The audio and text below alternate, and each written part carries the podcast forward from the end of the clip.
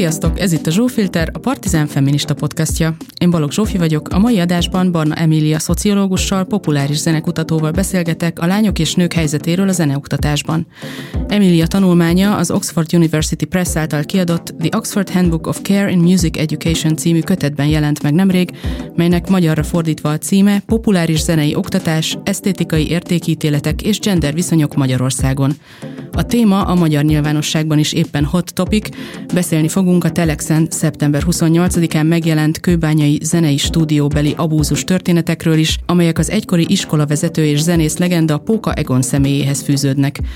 Emiliát még a Telex cikk megjelenése előtt és attól függetlenül hívtam meg a Zsófilterbe, és közben kiderült, hogy az interjúnkkal egy időben fog megjelenni az említett Póka sztori is. Fontos információ, hogy magam is a Kőbányai Zenei Stúdió diákja voltam 2020. szeptembere és 2022. májusa között. Póka Egonnal egyszer találkoztam a felvételimen, és tanítás az első tanévben a Covid miatt gyakorlatilag nem volt az iskolában. Póka Egon 2021. szeptemberében halt meg, így tehát a konkrét abúzus történetekről első kézből nincs információm, azonban több ismerősöm van mind az áldozatok között, mind azok között is, akik kiállnak Póka Egon mellett. Az ügyben sem pártatlan, sem érzelemmentes nem vagyok, azonban a mai adás fókusza nem is kifejezetten ez a konkrét ügy, hanem a lányok, fiatal nők zeneoktatásban elfoglalt, elfoglalni próbált helye és a társadalmi nemi egyenlőtlenségek lecsapódása a zeneiparban. A Partizán munkáját a Patreon oldalunkon keresztül támogathatjátok, illetve kövessetek minket YouTube-on, Facebookon és bármelyik podcast felületen. Köszönet Bíró Kristófnak a hangutó munkáért, Kili Zsannának az arculatért. Nektek pedig köszi, hogy itt vagytok, kezdünk!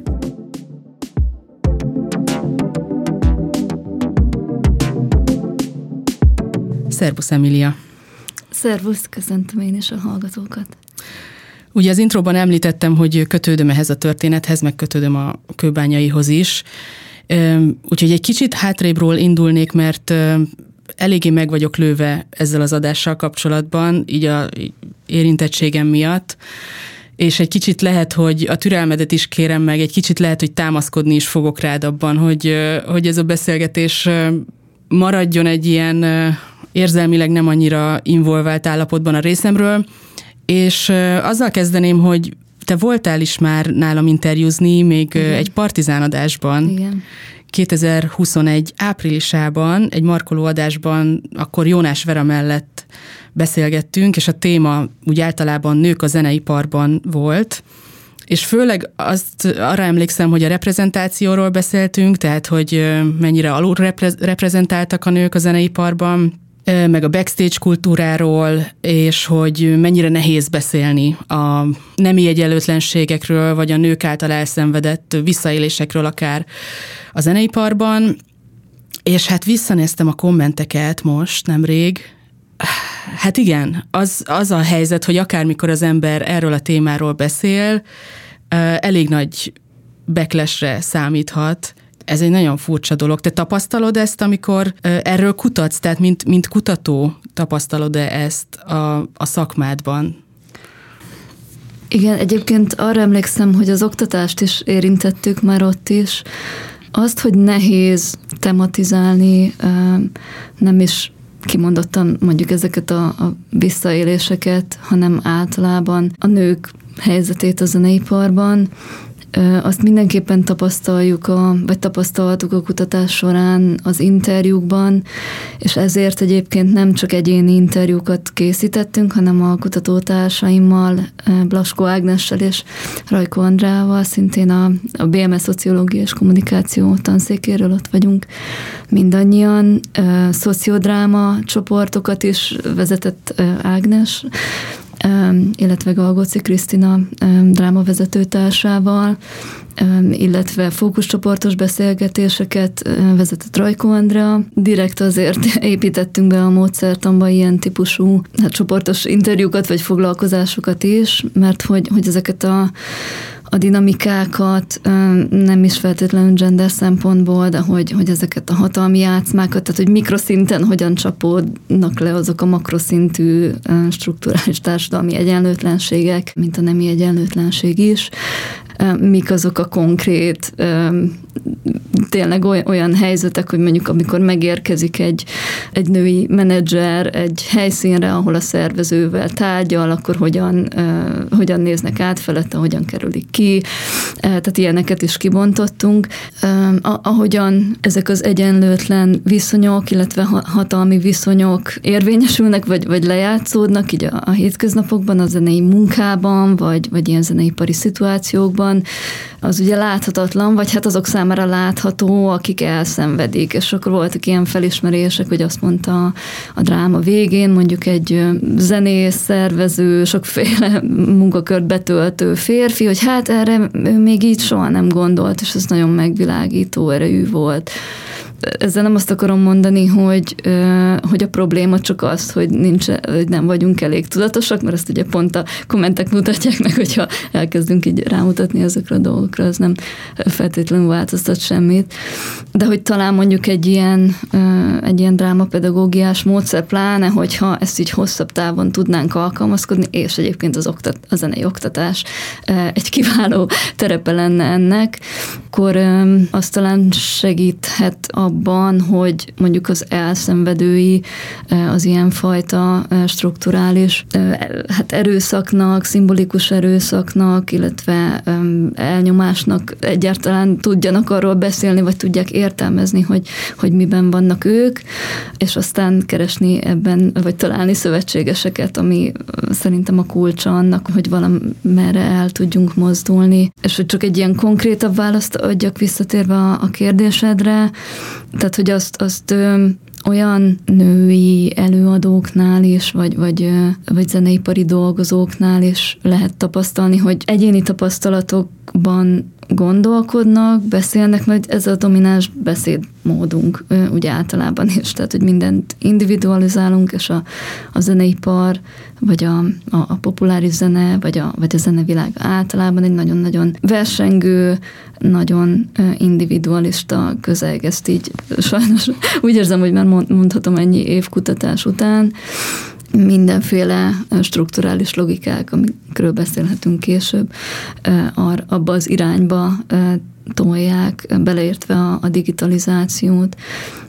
a zeneipari szereplőket, hogy, a, hogy az egyéni karrierjükre összpontosítsanak, és a másikban versenytársat lássanak ami azt jelenti, hogy, hogy tényleg ilyen nagyon erőteljes lépéseket kell abba az irányba tenni, hogy ezt valahogy egy ilyen szolidáris, egymásról közösségi értelemben gondoskodó közösségét tudjuk átformálni. Köszi, és mindjárt megérkezünk a zeneoktatáshoz is, de tök jó, hogy, hogy így hátrébb lépve kezdtük el, vagy hogy te is ilyen nagyobb képet adtál erről. Nekem az emlékem arról, hogy, hogy ebben a szakmában hogy kell megjelennem, vagy hogy érdemes megjelennem, meg hogy érdemes lennem benne,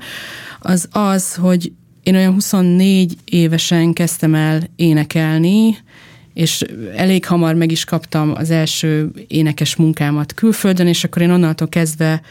ö, igazából ezzel foglalkozom, mindenféle helyeken és formációkban és országokban ö, dolgoztam énekesként, és nagyon hamar rájöttem arra, hogy ö, egyrészt örülök, hogy nem sokkal fiatalabb vagyok, amikor ezt elkezdem, mert ez egy elég kegyetlen Igen. szakma és közeg,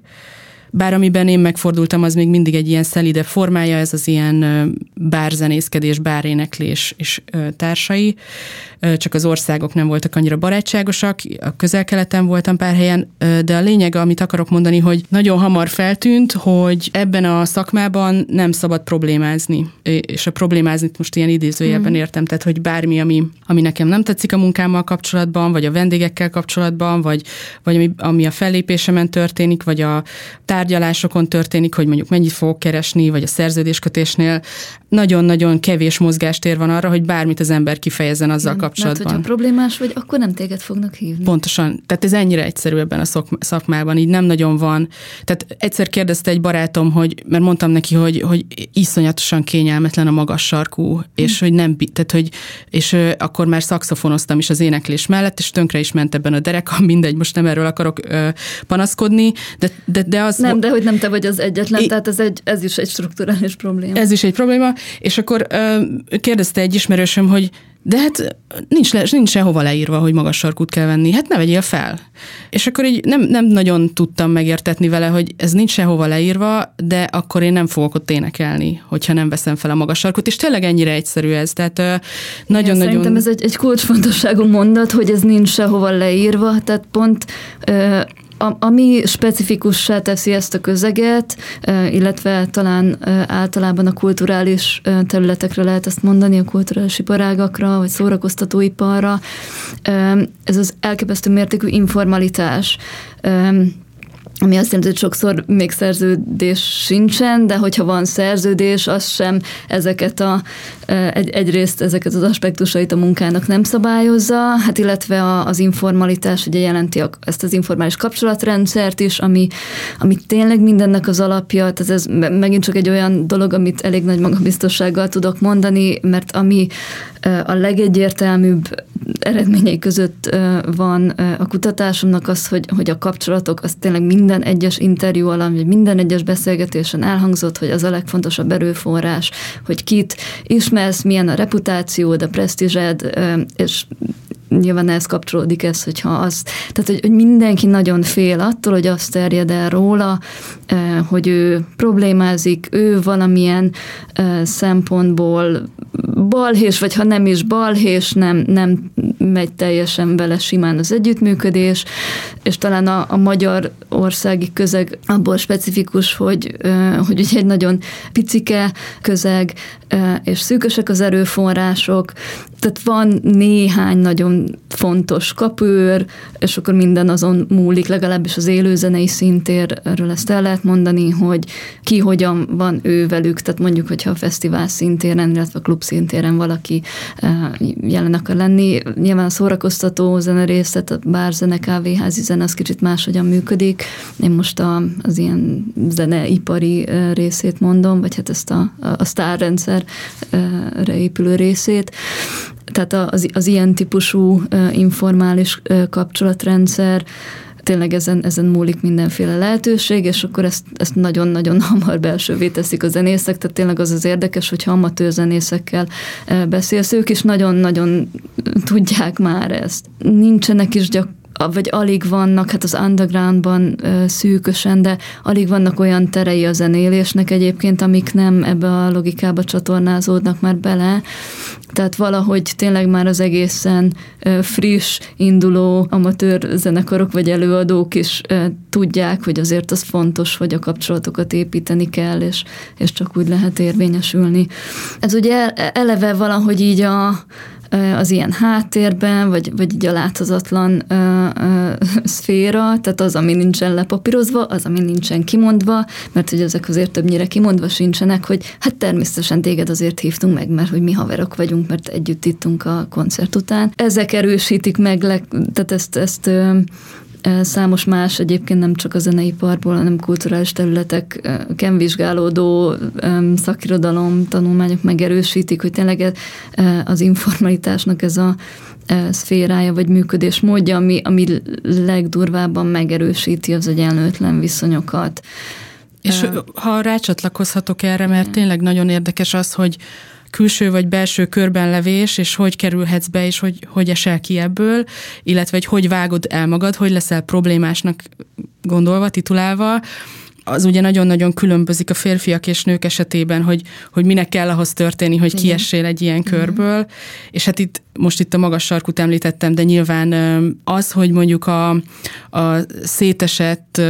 bebaszott zenész alakja, aki mindenkit megdúg, az nyilván a férfiaknál egy ünnepelt Igen. karakter, a nők esetében nyilván sokkal-sokkal több elvárás, sokkal szigorúbb elvárások vannak, ami, amiknek meg kell felelni, vagy amikre nagyon kell vigyázni, hogy, hogy el ne roncsa az ember, és már hallom a kommentelőket, természetesen a férfiak is vannak nehézségeik a szakmában, ezt így el kell egyszer mondani, hogy ne érje szó a ház elejét,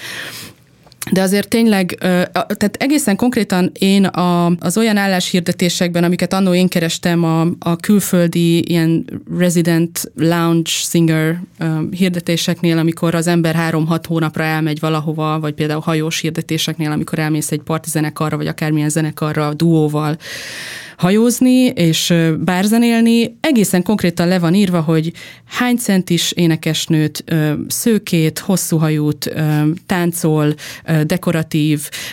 és ugye nyilván a zenekarokban az énekesnő az, az legyen, hogy hát az énekes az legyen nő. A, a zenészek az mindegy, de, de hogyha a zenész is nő, akkor ő is feleljen meg egy sor egyébként ilyen dresszkódnak, mm. vagy nem tudom. Mindegy, és például amikor egy zongoristával mentem el, két országban is jártunk ilyen szerződéses munkákon több hónapig, egy ponton az, azon panaszkodott nekem, hogy neki szorít a nyakkendője, és utálja, hogy fel kell venni a nyakkendőjét, és így teljesen fel volt háborodva, hogy neki elege van ebből az outfitből, és így néztem rá így a magas sarkuban, meg az alig bírok lélegezni ruhámban, amikor ő így ül végig, én meg ott állok, na mindegy. És,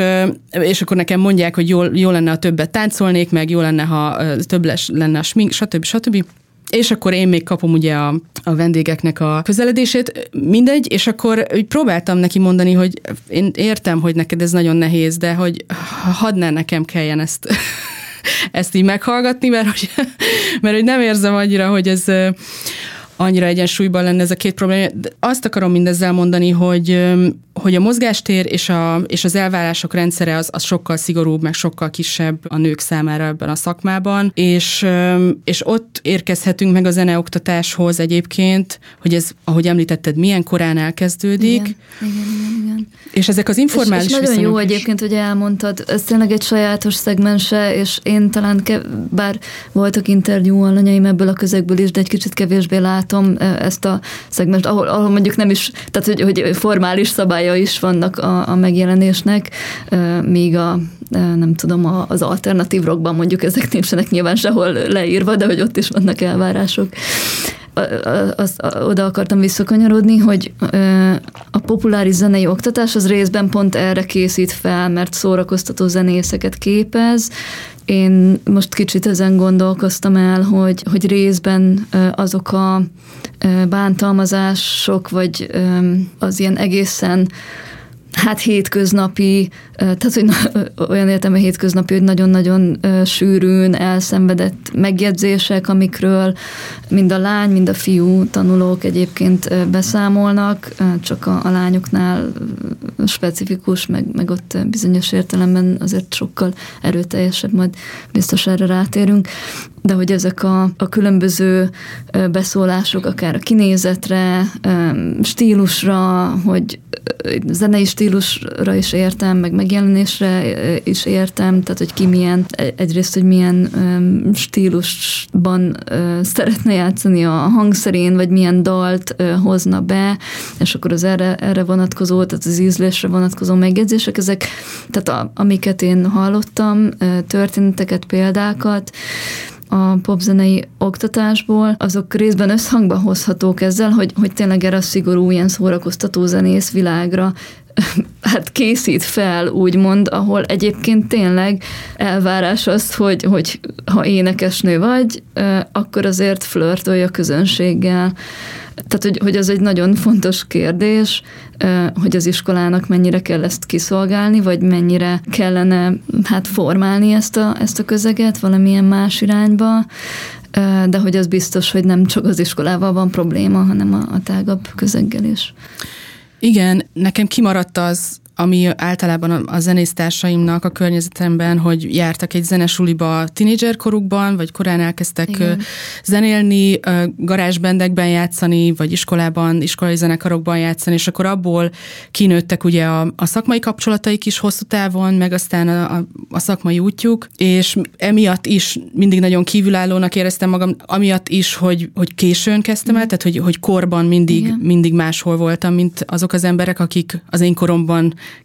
kezdőnek számítottak, azok ugye sokkal fiatalabbak voltak. Egy szó, mint száz, én ezért jelentkeztem végül a Kőbányai Zenei Stúdióba, mert meg előttem még az etűdbe jártam két évet. Egyrészt ez is van, hogy egyébként felnőttként nem nagyon van zeneoktatási lehetőség a magánórákon kívül, Igen. vagy hogyha az ember keres egy tanárt És akkor én meg akartam ezt tapasztalni, hogy hát ha még nem tudom, egyszer az életben most, hogy van rá lehetőségem, akkor meg akarom tapasztalni, hogy milyen, milyen egy ilyen zenei ö, oktatási környezet, meg hogy akkor, akkor nekem is biztos lesznek majd zenei kapcsolataim meg izé, ami részben egyébként így is lett. Mondani akartál valamit ezzel kapcsolatban? Ö, nem csak ez az utolsó mondat, hogy egyébként azt, azt ö, mindenki, aki, aki részt vett ilyen formális könnyűzenei oktatásban, interjú alanyom hangsúlyozta, hogy, hogy az egyet, sok esetben az egyetlen jó dolog, amivel kijöttek, az a kapcsolatrendszer, vagy hogyha mondjuk nem csak az volt jó dolog, az nem, nem mindenki volt teljesen negatív, akkor is azt emelték ki, hogy ilyen szempontból a legfontosabb. Igen, és én 35 éves voltam, amikor a kőbányaiba mentem, és nem is énekesként, hanem fúvós szakra, ahol én, én voltam akkor az egyetlen fúvós, mindegy, de hogy, hogy ugye felvételén 27 énekes volt, meg egy darab fúvós, és akkor az énekesek közül talán egy fiú volt, de lehet, hogy egy sem. Tehát, hogy ez is már ott nagyon szembetűnő volt, hogy a, az énekesek lányok, a, a zenészek pedig fiúk. Egy-két kivétellel azért volt egy pár basszusgitáros, zongorista, vagy gitáros lány. De érdekes volt így 35 évesenként figyelni ezt a 18-20 éves közeget, akik éppen bekerülnek nagyon lelkes tehetséges zenészekként, énekesekként egy ilyen iskolába, és aztán ez az iskola mire erősít rá, és miben támogatja, akadályozza őket a, a boldogulásban. Még az volt számomra nagyon szembetűnő, hogy akár a kőbánya is ismerőseim, akik korábban oda jártak, akár ők velük beszéltem, akár Bartókosokkal, ugye a jazz konziból, az egy ilyen általános érzésem volt az elmondásaikból, hogy meggyötörte őket a zeneiskola. Tehát, hogy, hogy egy, ilyen, egy ilyen lelkesedést letörő, művészi, alkotói, kreatív szabadságot nem támogató helyek voltak ezek, nagyon berögzült tanári karral, akik 30-50 éve tanítanak ott, a módszertan nem frissült, a, a hozzáállás nem frissült, és aztán nyilván bele fogunk menni az összes szexizmusba, meg visszaélés kultúrába, de ez nagyon-nagyon fájdalmas volt már akkor nézni, hogy ezek a friss, fiatal tehetségek bekerülnek az oktatásba, hogy a szakmai életre felkészüljenek, és ehelyett úgy jönnek ki onnan, hogy teljesen össze vannak törve lelkileg. Hát és sajnos teljesen megegyezik azzal, amit én is találtam az, az interjúkban, és igen, az én interjú alanyaim nagy része is egyébként a kőbányaiba és vagy a, a Bartók iskolába járt. Hát a leg, legtöbben nem jártak sehova, vagy csak zeneiskolába, ugye még középiskolásként, vagy általános iskolásként, tehát klasszikus zenét tanultak, vagy teljesen autodidakták voltak, de azok, akik a könnyű zenei oktatásban részt vettek, ők Hát gyakorlatilag tényleg kivétel nélkül. Azt nem mondom, hogy, hogy mindenki csak negatív tapasztalatokról számolt be, de az mindenkinél ott volt, azt mindenki megfogalmazta. Egyébként nagy, elég jelentős részük nem fejezte be az iskolát, valami miatt eljött, de aki, aki befejezte, ők is beszámoltak arról, hogy, hogy így látták, hogy a társaik is vagy ott hagyták a sulit, vagy megutálták a, a zenét, a hangszerüket, az éneklést. És tudnál mondani akkor egy pár címszót, hogy mik azok a tendenciák, amik miatt ez megtörténik? Tehát mi, mi történik az iskolában? Hát az egyik dolog, ami, ami talán egy ilyen általános probléma, az az, hogy, vagy hát akikkel én beszéltem, ők tipikusan olyanok voltak, akik egyébként aztán később dalszerző, énekesként, zenekarvezetőként érvényesültek,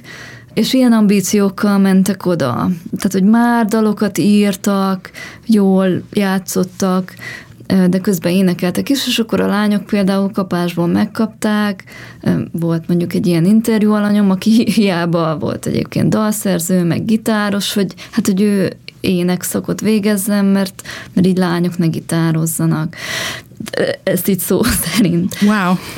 És akkor ő el is akkor azokban az években úgy hanyagolta is a, a gitározást, meg, meg a dalszerzést is, de hogy, a, hogy emiatt, hogy nem, nem tudott arra is úgy fókuszálni, emiatt az éneklés sem ment neki, tehát ő volt az, de nem az egyetlen, aki ilyen pszichoszomatikus tünetekről is beszámolt, tehát hogy egy idő után ugye folyamatosan begyulladt a torka, tehát nem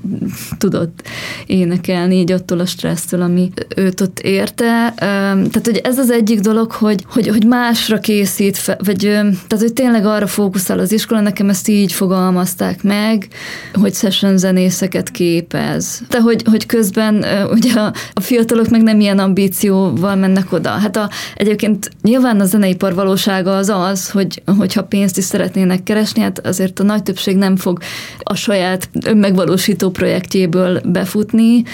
Tehát, hogy ilyen értelemben ez, ez nyilván egy racionális uh, út, uh, de hogy ez önmagában egy olyan, hát egy ilyen vala, valamiféle kényszer, ami szerintem már csalódottságot okoz, de nem ez elsősorban, ami miatt itt ülünk, meg ami miatt mondjuk a Telexik is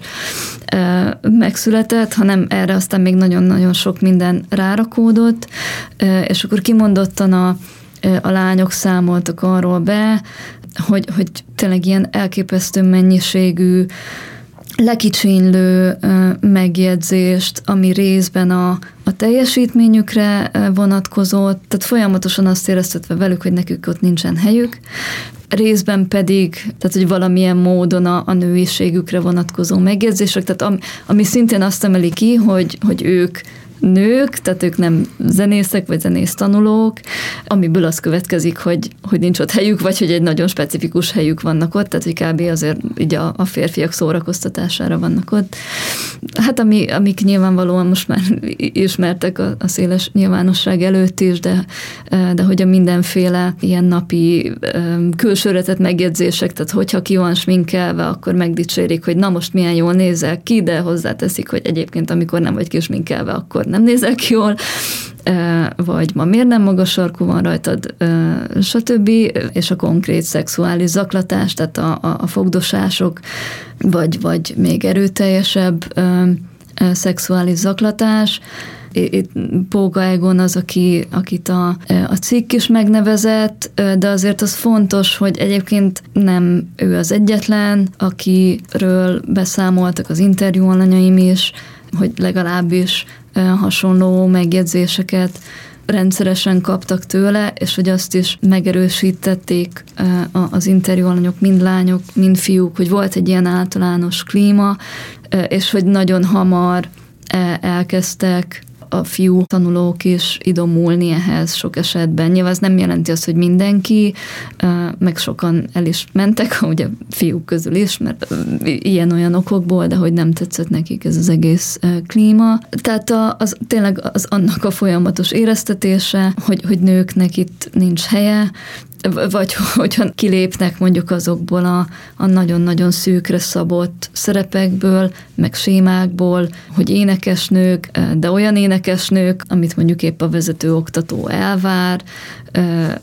most ezt tényleg műfaj, stílus szempontjából értem, tehát azt hangsúlyozták például a volt tanulók, hogy hogyha póka osztályába kerültek,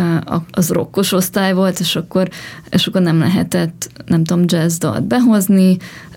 mert akkor megkapta az illető, hogy hát ez ízléstelen, és, és így nem, nem játszhatja ezt, most nem ezt játsszuk. Viszont, hogyha egy jazzes, tehát hogyha más valaki ezt került volna, ott meg az a stílus ment, és tehát, hogy, hogy... Lehet, hogy érdemes ezen a ponton elmagyarázni egy kicsit, hogy hogy néz ki egy ilyen zenei oktatás mm. belülről, mert igen, szerintem igen. aki még nem járt ilyen iskolába, nem biztos, hogy ér. Tehát itt úgy néz ki, hogy ugye egy év folyamon ö, osztályokat hoznak létre, és az osztályok zenekarokat is alkotnak, tehát minden osztályban van egy-két dobos, egy-két gitáros, egy-két énekes létszámtól függően. Ö, és akkor vannak közös zenekari órák, amik intenzív több órás zenekari próbák gyakorlatilag, amivel ugye a vizsgaelőadásra készülnek fel a, a diákok, ugye fél évenként, vagy akár gyakrabban, tehát a kőbányai van például ugye vannak klubestek minden héten, amikor egymásnak előadnak az osztályok. És ez szerintem azért is fontos elmondani, hogy, hogy lássuk, hogy itt nem csak az van, mint egy hagyományos iskolában, hogy benülök a teremben 30 emberrel, aztán így telik el az év, hanem hogy egyrészt vannak a, ezek a nagyon intenzív zenei projektek előadással a végén, amikor tényleg már arra is készül az ember, hogy hogy fog kinézni a színpadon, milyen elvárások vannak a tanárok, kimondják nagyon nyíltan, mm. hogy mit preferálnak, mit, mit nem, a zenei ízlésben is, hogy milyen dalt énekelhetsz, miért nem. Tehát itt is már nagyon ö, ér, fontos és érdekes dinamikák játszódnak le, és aztán az is egy fontos része a zeneoktatásnak, hogy a többi óra viszont magánóra, amikor a fő mhm. tárgyad, magyarul, ha fúvós szakon vagy, akkor nekem tőle szakszofon, ha énekes vagy, akkor az énekóráid, stb. Ezek magánórák keretében zajlanak, magyarul egy, egy-két órán keresztül, heti egy-kétszer, háromszor, négyszer, um, egyedül vagy a teremben a tanároddal. Tehát, hogy szerintem ez az, amit érdemes látni, hogy itt kiszolgáltatottsági helyzetek és, és szintek Igen. vannak, amik nem, amik nem hagyományosak. És egyébként a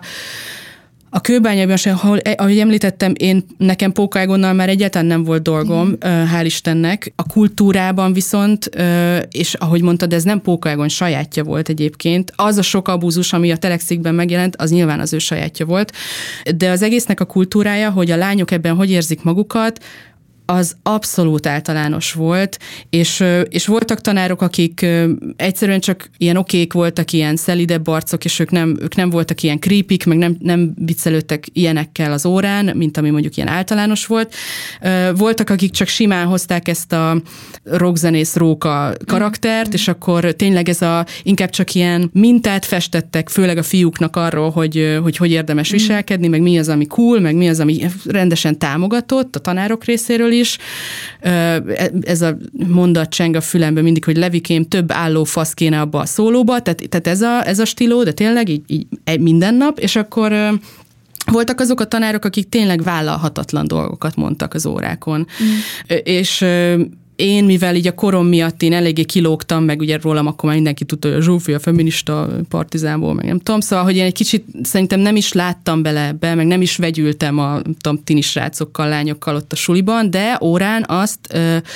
nagyon világosan láttam, hogy, ö, hogy milyen könnyű belesimulni ebbe a hmm. kultúrába, hogyha egyrészt soha senki nem szól vissza, már mint a tanárok egymásnak, tehát soha, soha nincs Igen. ez korlátozva, hmm. a vállalhatatlan viccek, a nőgyalázó viccek, és Igen. akkor... Bocsánat, hogy közbeszólok, de hogy, hogy ez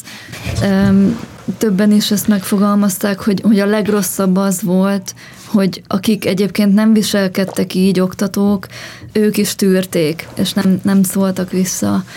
Igen, és ez egy ilyen nagyon fura ebben így benne lenni, és el kell, hogy mondjam, hogy én, én is nagyon sok mindenen röhögtem ezeken az órákon, meg nagyon, nagyon, tehát hogy én mondtam egyszer az egyik tanárnak, aki ilyen ótvar stílusban tanított, hogy nekem nem a káromkodással van bajom, mondjuk abból is kicsit lehetne kevesebb, hanem az ilyen, az ilyen, ilyen sarazásból, meg az ilyen, egyszer mondtam neki, hogy ha lehetne egy kicsit kevesebb gecizés és kurvázás nélkül folytatni ezt az órát, az, az nagyon jó lenne, mert engem ez nagyon zavar. És nyilván, tehát hogy aki 18 éves nem fog tudni így szembe menni egy tanárral. Tehát nem, nekem is nehezemre nem, esett. Éppen ezt akartam mondani, hogy, hogy itt azért tényleg, tehát hogy ezt a hierarchikus viszonyt, azt, azt ami tanuló és oktató között megvan, és pláne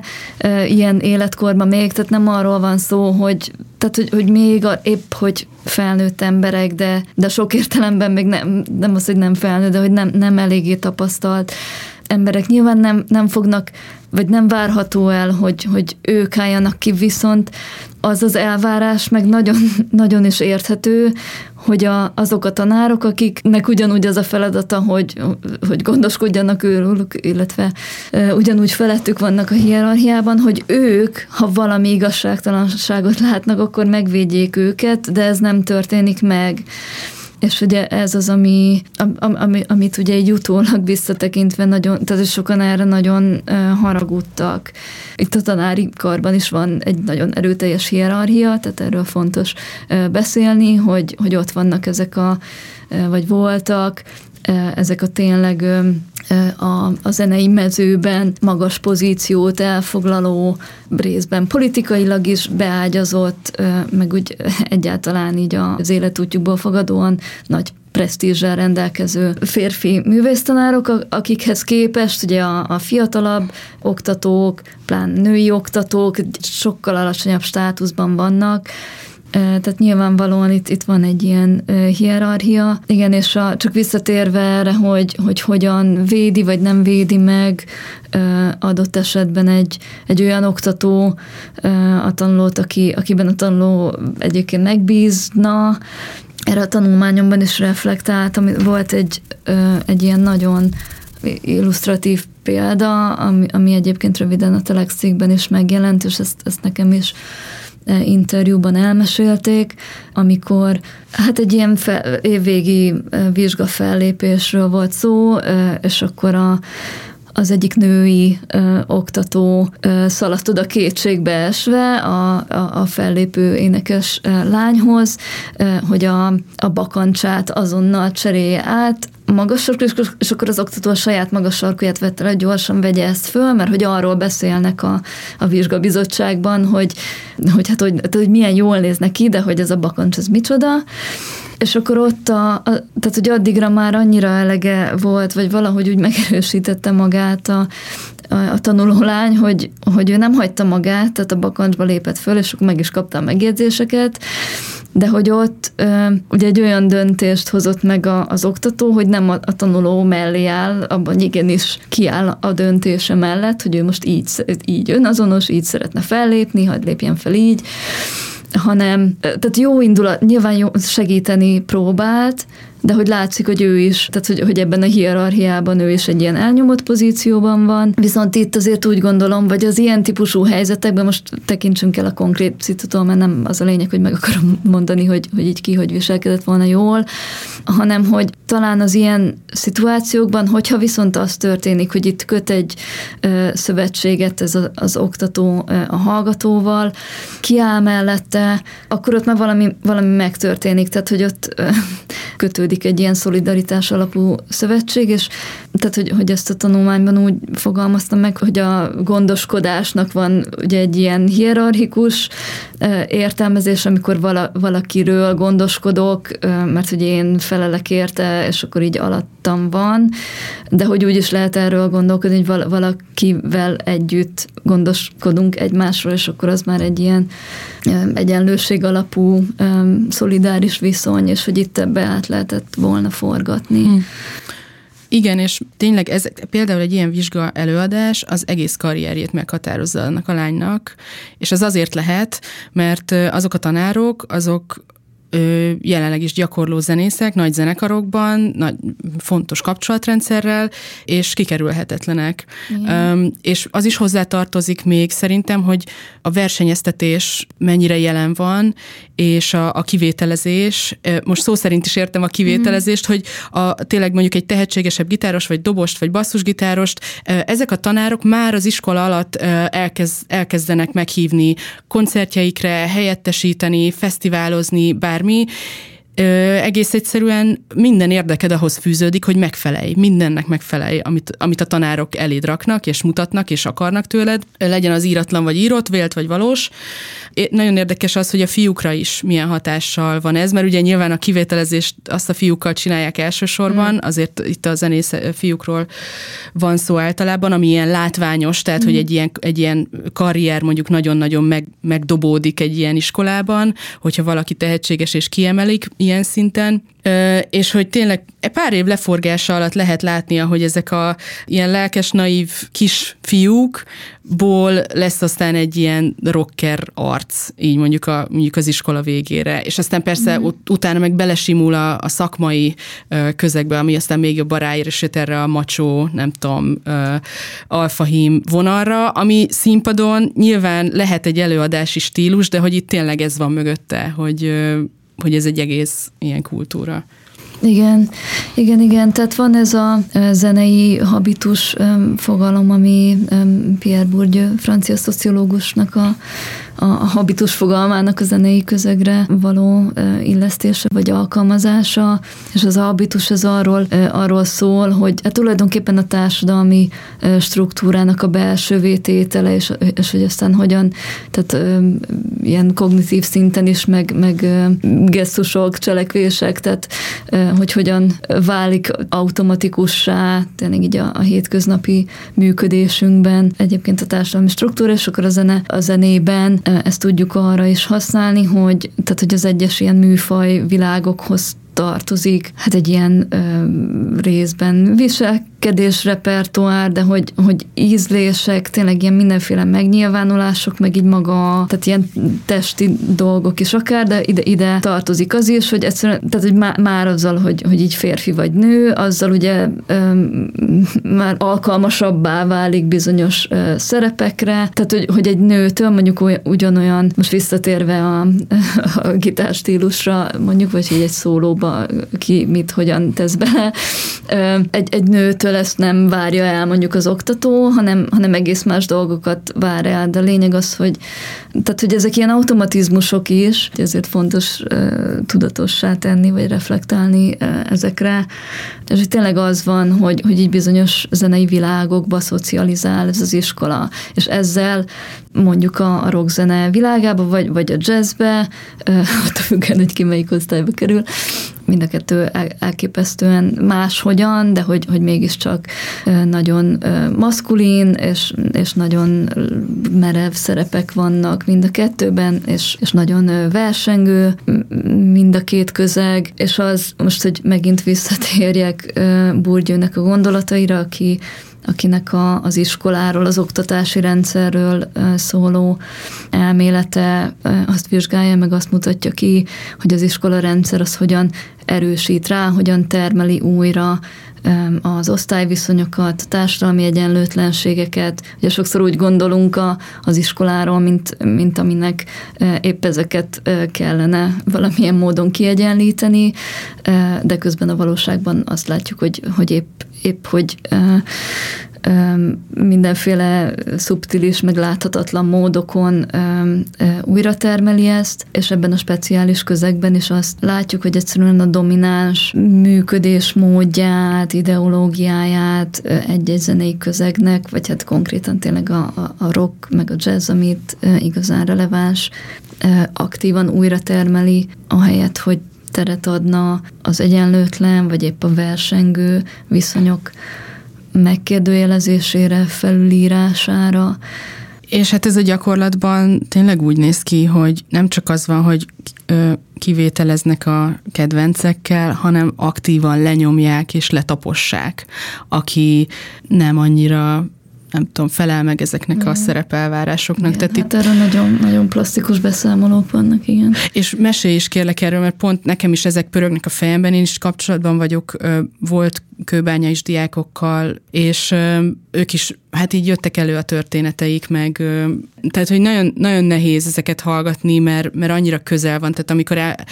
leírják a cikkben, hogy, hogy abban a teremben mi történt, én azt a termet látom, mm. meg én ezt, a, én ezt a tanári szobát látom, tehát hogy így nagyon, és a bőrömön érzem ezeket az, azért is, mert nem a kőbányaiban pont, de így a, a szakmában meg megtapasztaltam ugyanezeket mm. a, az alázásokat, mm. meg visszaéléseket. Amit akarok mondani az az, hogy azt is elmesélték, hogy ha például fiú zenésztársuk nem volt annyira macsó, vagy egy ilyen femininebb, finomabb ö, karakter volt, akkor a tanárok is, és a többi diák is aktívan lenyomta és alázta ezért. Igen, igen, igen, igen.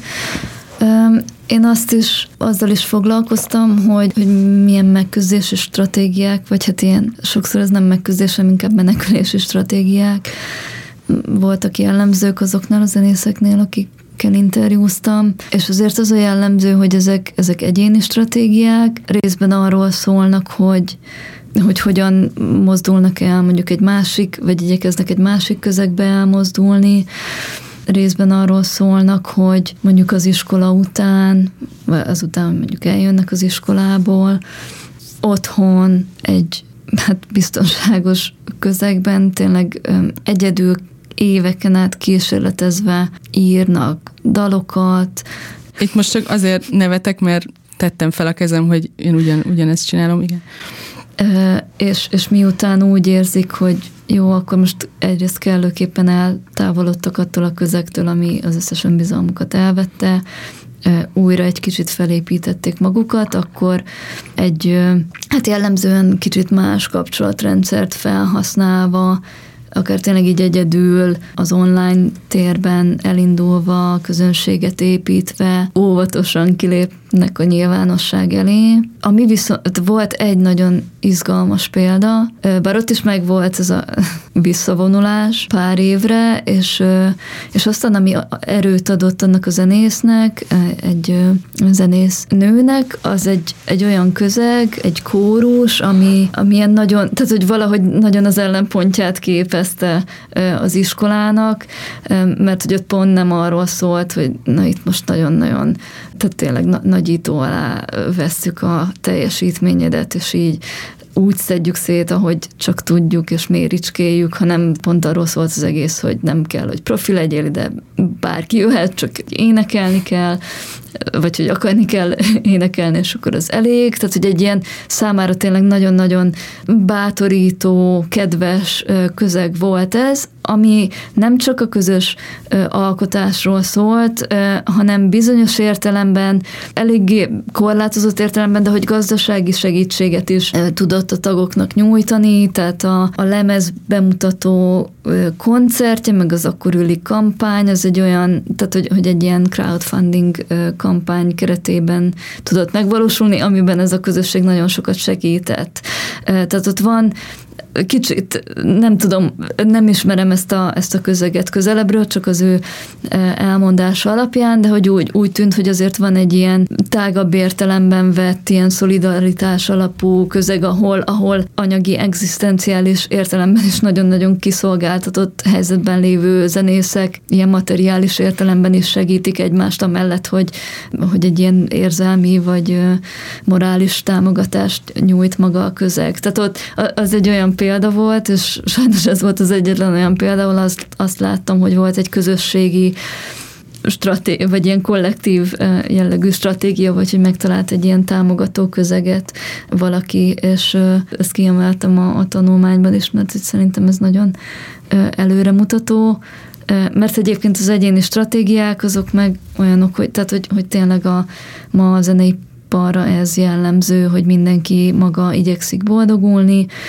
ilyen vállalkozóként működni, ugye egyre, tehát hogy a digitalizáció és az, az a, ahhoz jövő elvárások, azok mindenkit abba az irányba tolnak, hogyha te is meg tudod csinálni, vagy, vagy így, hogyha már vannak erőforrásaid, akkor építs magad köré csapatot, de azért azt a csapatot nyilván te menedzseled, és a többiek meg nyilvánvalóan a versenytársaid. Ahol én mindig látom a kiutat, az az a kollektív gazdasági értelemben is vett, meg tényleg egyszerre mindenféle értelembe vett, tehát ilyen, ilyen érzelmi és morális és, és együtt alkotó közösségi gondolkodás. Én, én úgy látom, hogy, hogy így a jelen helyzetben az, hogy tényleg a, tehát hogy, hogy az oktatási intézményeket, a zeneipar rendszerét áthatja, tehát mind, minden értelemben tényleg az egyenlőtlenség az, hogy van egy nagyon szűk elit, aki, aki úgy meg tud élni a zenélésből, és akkor a, a többiek meg hát így vagy küzdködnek, vagy ilyen komoly hobbizenészek, ami egyébként nem egy rossz választás feltétlenül, de hogy van egy ilyen nagyon egyenlőtlen közeg, ami gender szempontból is, osztály szempontból tehát minden szempontból egyenlőtlen, a, a zenei oktatás ezt nem bontja meg ezt a rendszert, hanem, hanem belesimul, Sőt, ezt ilyen... Be- betonozza gyakorlatilag. Igen, szóval, hogy e- ebből szerintem az olyan, olyan típusú kis közösségek, vagy, vagy legalábbis kicsiből induló közösségek jelenthetik a megoldást, a, amiről beszéltem. Azért az undergroundban van példa arra, hogy ilyenek szerveződnek. Amikor egyébként én a kőbányába jelentkeztem, és ezt mondtam a volt kőbánya is ismerősömnek, akkor le akart beszélni, és nem értettem, hogy miért. És egyébként a kedves ismerősöm, aki a Bartókba járt, máig, hogyha a Budapest Jazz Club közelébe kell mennie, akkor elfogja egy ilyen rettegés, és, és nem bírja ott jól érezni magát, mert én imádok a jazzklubba járni, de neki ott voltak a vizsgaelőadásai. És nem csak attól, hogy ott az a színpad, hanem hogy hogy tudja, hogy ha oda megyünk koncertre, akkor ott lesz az a közeg. Igen. És a közegtől, tehát ez a gondolat, az most, hogy, az egy, hogy ki, pontosan kik azok az egyes emberek, az mindegy, de tanárok, volt diákok, volt osztálytársai, és csak attól, hogy újra, újra bele kell ebbe kerülnie, pedig basszus, az a hely egyébként egy, egy tök jó koncerthelyszín, de neki teljesen mást jelent, és milyen borzasztó, hogy pont a, a jazzzenészeket hogy a jazzzenészeknél érik el ezt a konzi, ja, és visszakapcsolódva, hogy aztán milyen megküzdési stratégiák, ő, egyébként már nem jazz játszik, hanem elektronikus zenét, meg mindenféle mást, és egyébként meg is kapja a jazzistáktól és itt jön ez a, ez a stílusbeli elvárás igen, csomag, meg szigor, hogy, hogy hát az nem zene, meg az mi, az, amit ő csinál, az, az gáz. Meg hát hogy... egyébként erről a, a jazz közegnek ezekről a logikáiról Havas Ádámnak egy teljes könyve szól, úgyhogy ezt ajánlom mindenkinek, akit ez állati érdekes, és érdekel. a köztudatban meg él egy ilyen dolog a zenészekről, hogy ők ilyen bohém, szabadlelkű, kreatív, szárnyaló emberek, és hát annyi szorongás, meg annyi borzasztó ilyen szardinamika van ebben az iparban, hogy tényleg én, én nagyon örülök, hogy ezeket végigbeszéltük, és mindjárt a végéhez érünk, csak még azt akartam, így, így folytatva azt, hogy, hogy milyen közösségi megoldások, Igen. meg ilyen egymás felé fordulási módszerek lehetnek ebben a szakmában. Ezt én is nagyon látom, főleg női zenészeknél, vagy énekes dalszerzőknél, hogy most már hál' Istennek a technológia meg tudja azt oldani, hogy egy hálószobában ugye létre lehet hozni a saját projektünket, és tényleg én is mindenkit arra buzdítok, hogy tanuljon meg producálni, mert most már elég hozzá egy, egy laptop, még hangszeres tudás se kell hozzá, de nyilván nem ez az ideális, hogy ilyen elszigetelve igen, egymástól igen, zenéjünk. Igen és én például nekem volt álmom, hogy női zenekart hozzak létre, létre is hoztam, egy-két évig működött, és nem, nem azért esett szét, mert nők voltak benne, hanem azért, mert emberek. Na, ez zenekart nagyon nehéz. és nagyon nehéz zenekart ez, vezetni. Ez, ez, ez mindig nagyon nehéz. De érdekes volt, amikor női zenészeket próbáltam keresni, hát egyrészt nagyon kevés volt női zenészből, akik közül lehetett egyáltalán válogatni, de nem egy női zenész mondta nekem, hogy ne haragudj Zsófi, de női zenekarba biztos, hogy nem megyek. És ezt máig hallom egyébként, hogy ez is nagyon nehéz téma szerintem, hogy a, a nőknek a szolidaritása egymás között ebben a szakmában az, az hogy néz ki, vagy hogy nem néz ki. És egyébként tehát nem azt mondom, hogy nem tudom megérteni, hogy miről beszélnek. Ez tényleg egy nagy téma, de az van, hogy iszonyatos versengést szül. És ezt most nem úgy, tehát ezt, ezt így nem úgy kell elképzelni, hogy, hogy én, én tudom, hogy én jobban nézek ki, mint a nem tudom, Maris a másik zenekarban, és ő engem lenyom, és nem tudom, rólam azt terjeszti, hogy ilyen is van, de inkább arra gondolok, hogy megint csak ezek a láthatatlan elvárások, amiknek folyamatosan meg kell fel, és be se hoztuk a social médiát, hogy a, a, a önmagam promotálásához mi kell nőként, nyilván elsősorban a külsőm. Tehát, hogy azt is szüli ez az egész ipar, meg szakma, hogy más nőket úgy lássunk, mint akik, hogyha felszólalnak mondjuk a visszaélések ellen, vagy az egyenlőtlenségekkel kapcsolatban, akkor azt érezzük, hogy nem, ez engem nem érint, én ilyet nem tapasztalok, én köszönöm szépen, jól vagyok ebben a szakmában, cukik a zenésztársaim, és ez sok Igen, esetben így is van. Része, hogy, tehát, hogyha elkezdesz róla beszélni, akkor, akkor problémás vagy, tehát megérkeztünk oda, Igen. ahonnan kiindultunk. Igen. hogy, hogy ettől nagyon, tehát nem, nem is feltétlen tudatos ez a távolítás, de hogy, hogy azért nyilvánvalóan a, a, on, tehát hogy, hogy akármilyen, nem tudom, ilyen ártatlan módon, vagy hogy valami kis ügy kapcsán, hogyha elkezdünk erről beszélni, hogy de hát ez azért van, mert, mert nő vagyok ebben a közegben, akkor ott azért mégis csak egy nagyon mély és nagyon komoly problémát tematizálunk, és ebben mindig ott van ez a veszélye. Igen, nem tudom, ez csak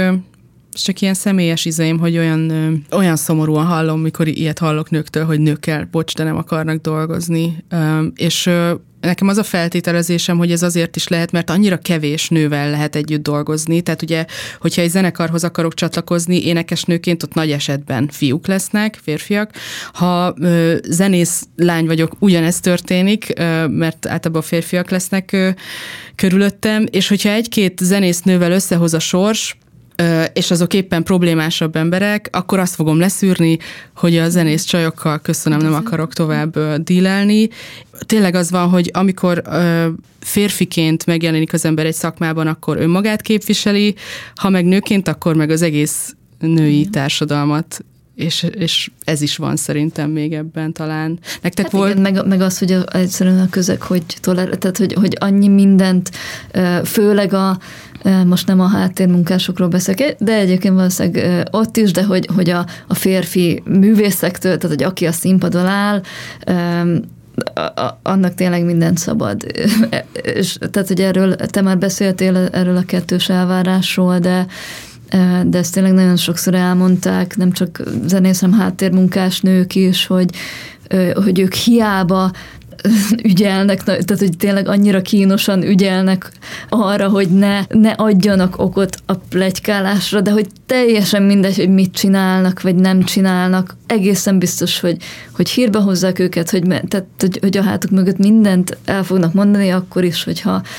ha tényleg a legkínosabban ügyeltek arra, hogy semmi ilyesmire ne adjanak okot, de mindig ott van ez, a, ez az ilyen szerintem ezt a, az első interjúkban is elmondtam már, úgyhogy valószínűleg csak ismétlem magam, de, de ez a fajta ilyen lehetetlen kettős elvárás, hogy ugye egyrészt legyél ott a, a backstage-ben a, a koncert után a fesztiválon maradj ott bulizni, sörözni, mert hogy minden ott történik, tehát hogy ezek az informális kapcsolatok, barátságok ott épülnek, tehát ha ebből kimaradsz, akkor kimaradsz a lehetőségekből, de ha nő vagy, akkor, akkor azért mit keresel ott, és így ne részegedj le, és, és ha ott voltál, akkor majd így másnap rólad fognak plegykálni. Igen, és még azon gondolkozom, hogy itt a végén mire, mire térjünk ki zárásként. Én amúgy örülök, hogy nem lett ennek az adásnak az a fókusza, hogy a kőbánya is és pókagonos sztorikat elemezzük. Egyrészt azért sem, mert valószínűleg nem, nem lenne elegendő és méltó az áldozatok felé, hogyha most ezt itt megpróbálnánk, és remélem, hogy még a konkrét történettel kapcsolatban tudunk műsort készíteni egy másik alkalommal, akár érintettekkel. Igen, és, és arra azért, bocsánat, a, még hadd reflektáljak a, mégis a, a cikk kapcsán, hogy az, hogy a, ahogyan a szakszervezet reagált, az még, tehát nagyon sok minden van ebben az egész történetben, ami, ami nagyon elkeserítő, de hogy, hogy így számomra külön is elkeserítő, mert tehát, hogy, hogy eleve nagyon rosszul áll a, a zenész, illetve a zeneipari közegnek a, az érdekképviselete, és az ilyen dolgok nem segítenek, úgyhogy én mindenféle csatornán egyébként is arra bátorítok minden zenészt és zeneipari dolgozót, hogy, hogy igyekezzenek megszervezni magukat, vagy gondolkodjanak ebben, erre nagyon nagy szükség van, hogy tényleg legyen valós érdekképviselet és védelem. Igen, ez egyébként nagyon jó, hogy behoztad, mert uh, itt aztán tényleg nincs egy ilyen kollektív uh, szerveződés, vagy nagyon-nagyon nehezen. Egyébként, ha jól tudom, a COVID környékén talán alakult valamilyen az, alap, az alaphang. Igen, az MZTS-en belül egy uh, alapszervezet a, az egyéni vállalkozó zenészeknek, de aztán én úgy tudom, hogy ez elhalt. Sajnos teljesen, elhalt. Mert hogy ezt leginkább egy személy vitte a hátán. Igen, igen. Én is beléptem, aztán úgy kíváncsi voltam, hogy mi lesz, de hát ez is az, hogy én sem tettem úgy különösebben semmit, és hogy csak világos legyen a hallgatóknak a, az MZTS, az a szakszervezet, ami a Kőbányai Zenei Stúdiónak is a fenntartója. Magyar Zeneművészek és Táncművészek szakszervezete. Így van, és ők is adtak ki egy ö, nyilatkozatot a Póka Egonról szóló cikk után. Aki, akinek erős idegzete van, az olvassa el, de érdemes, érdemes elolvasni. És nagyon szépen köszönöm, hogy itt voltál, Emília. Köszönöm szépen a meghívást. És akinek van kedve azért bátorítanám, hogy zenéjen. Mindenképpen, igen. Lányok, alakítsatok zenekart. Alakítsatok zenekart, igen. És ne legyetek egymásra annyira mérgesek csak azért, mert a másik is nő, hanem nem tudom, lehet, hogy ezt is érdemes átértékelni azért. A zenetanulást is egyébként bátorítanám mindenkiben, és vannak nagyon szuper zenetanárok, és nagyon szuper erőforrások az interneten, amihez hozzá lehet férni. Nekem egy csomószor mondják, hogy ja, én úgy szeretnék énekelni, annyira vágyom rá, de hát én nem tudok, én soha nem, én soha nem fogok tudni, és ez nem igaz. Azt szeretném mondani, hogy minden csak gyakorlás kérdése, és egyébként nyugodtan lehet rosszul is énekelni, vagy zenélni. Az is oké. Okay. Köszi, hogy itt voltál. Köszönöm szépen.